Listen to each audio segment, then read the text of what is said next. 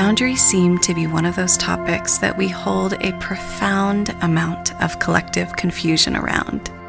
We might wonder things like How do I know I need to set a boundary? When do I set the boundary? What does a boundary sound like, or look like, or feel like?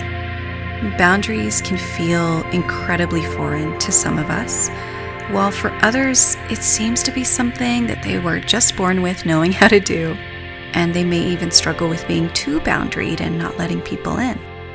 Today, we're going to focus on those of you who struggle with boundaries. For most of my life, this was a really big issue, but I had no idea. I didn't know that it was boundaries that were my problem. I was very good at honoring other people's boundaries, but I had absolutely no idea how or when or why to set them for myself. I could never understand why some people seemed to set boundaries so easily, while I really struggled to figure them out conceptually and practically. And then a few years ago, I took a life changing course called Activate Your Inner Jaguar with Kimberly Johnson, and everything changed.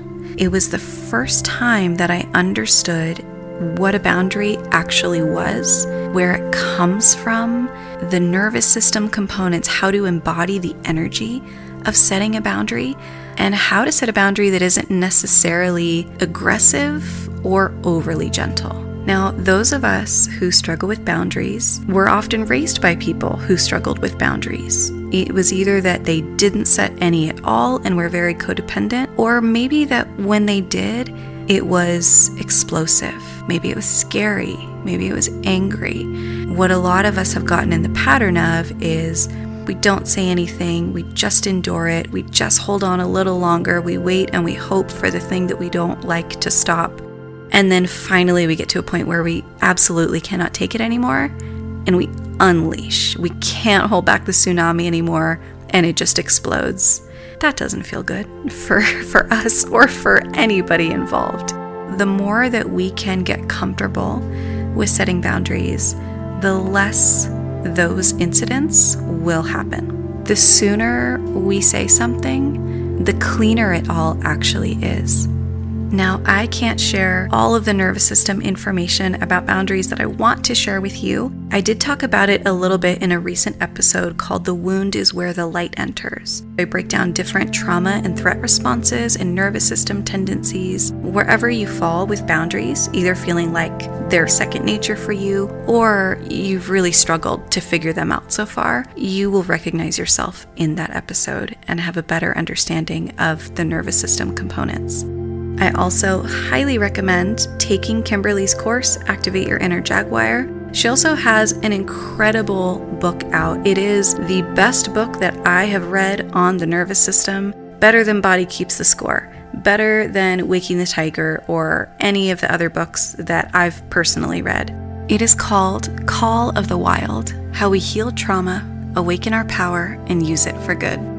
Highly recommend for every human being nervous system details aside, I am going to share with you the recipe for setting a strong and complete boundary. So let's say that you have a boundary that you need to set with someone in your life. You've mustered up the courage, you found that place where you know, okay, I gotta say something. You approach the person, and the very first thing you do, this is step one, is you give them context we want to start by telling the person that we're setting a boundary with what it is that we want to talk to them about or where it's coming from.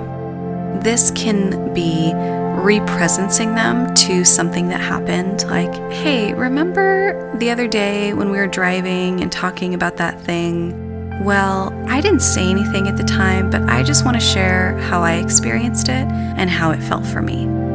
You can use phrasing like, when this happened, I felt this way we want to share from our personal perspective and we want to be as vulnerable as we can, as vulnerable as we want to.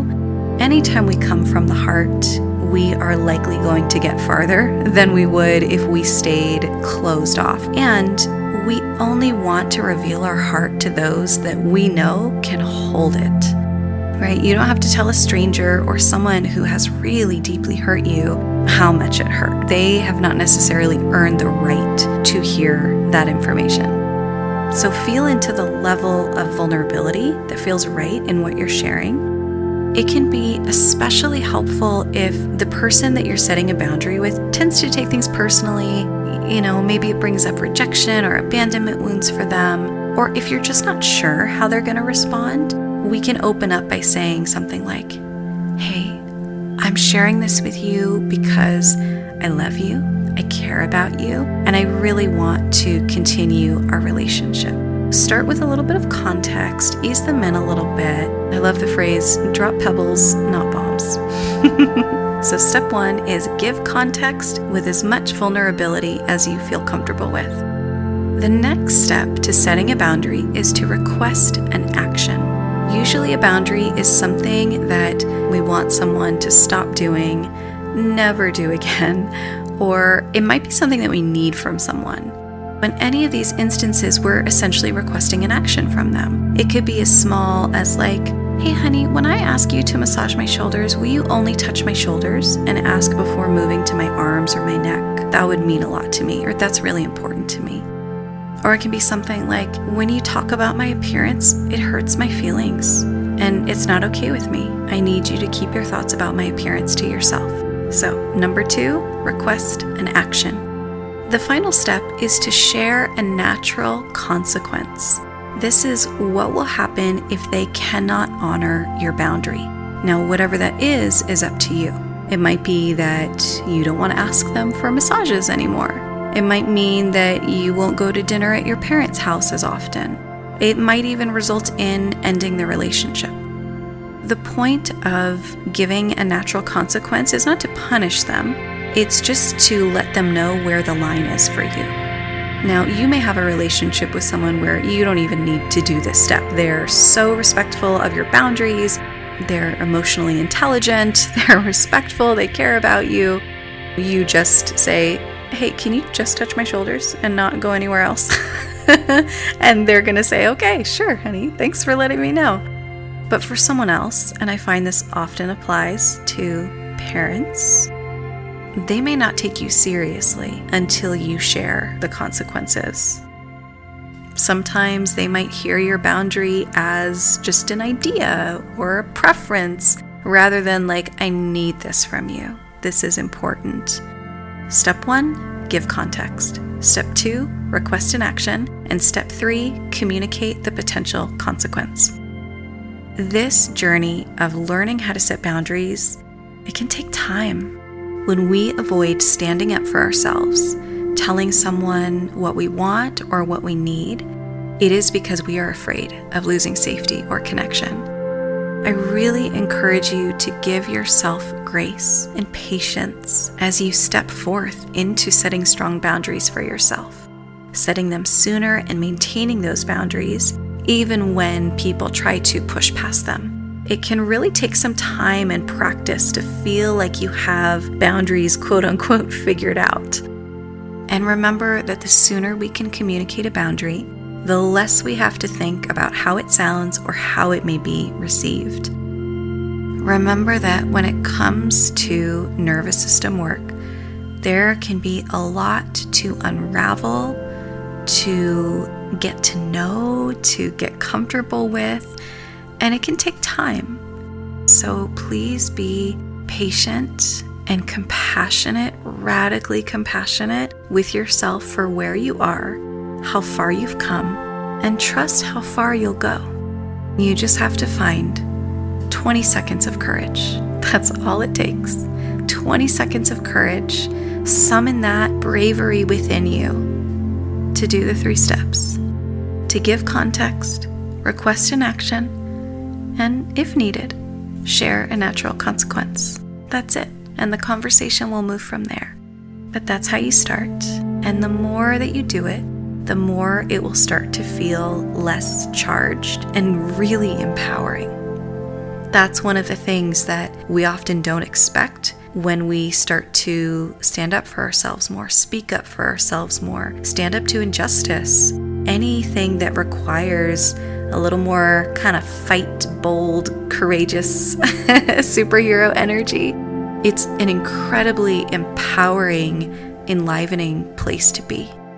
So, if you've been living in the I am devoted to gentleness space, which is where I come from as well, you might find a whole new superpower wrapped up in what happens when you just say what's on your mind, speak up about what's not right, and demand to be treated how you deserve. We will end with a quote from Dr. Jaiya John Your boundary need not always be an angry electric fence that shocks those who touch it. It can be a consistent light around you that announces, I will be treated sacredly.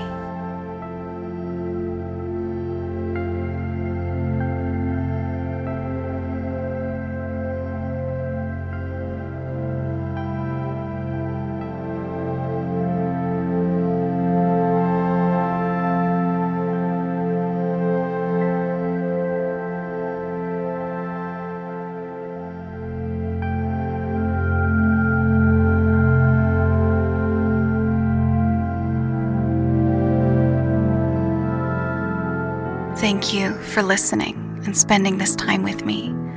If this impacted you in some way, please share this episode, whether that's on social media or sending it to someone you thought about while listening. I would love to connect with you on Instagram or TikTok, and my handle for both of those is at karina.davy. If you'd like to connect more intimately, you can join me in the Higher Self Sanctuary, a virtual village where I lead weekly meditations, workshops, women's circles, community gatherings, and more, alongside my partner, the incredible master coach, Jacob Metzger. To check out the sanctuary, you can go to www.higherself.earth. It's also linked in the show notes. And if you'd like to work with me one on one, you can book a session at karinadavy.com. You'll also find information there about courses, in person retreats, and other offerings. If you're enjoying this podcast, leave a review so that we can reach more of the people who are looking for this space. I'll see you tomorrow. Have a beautiful day.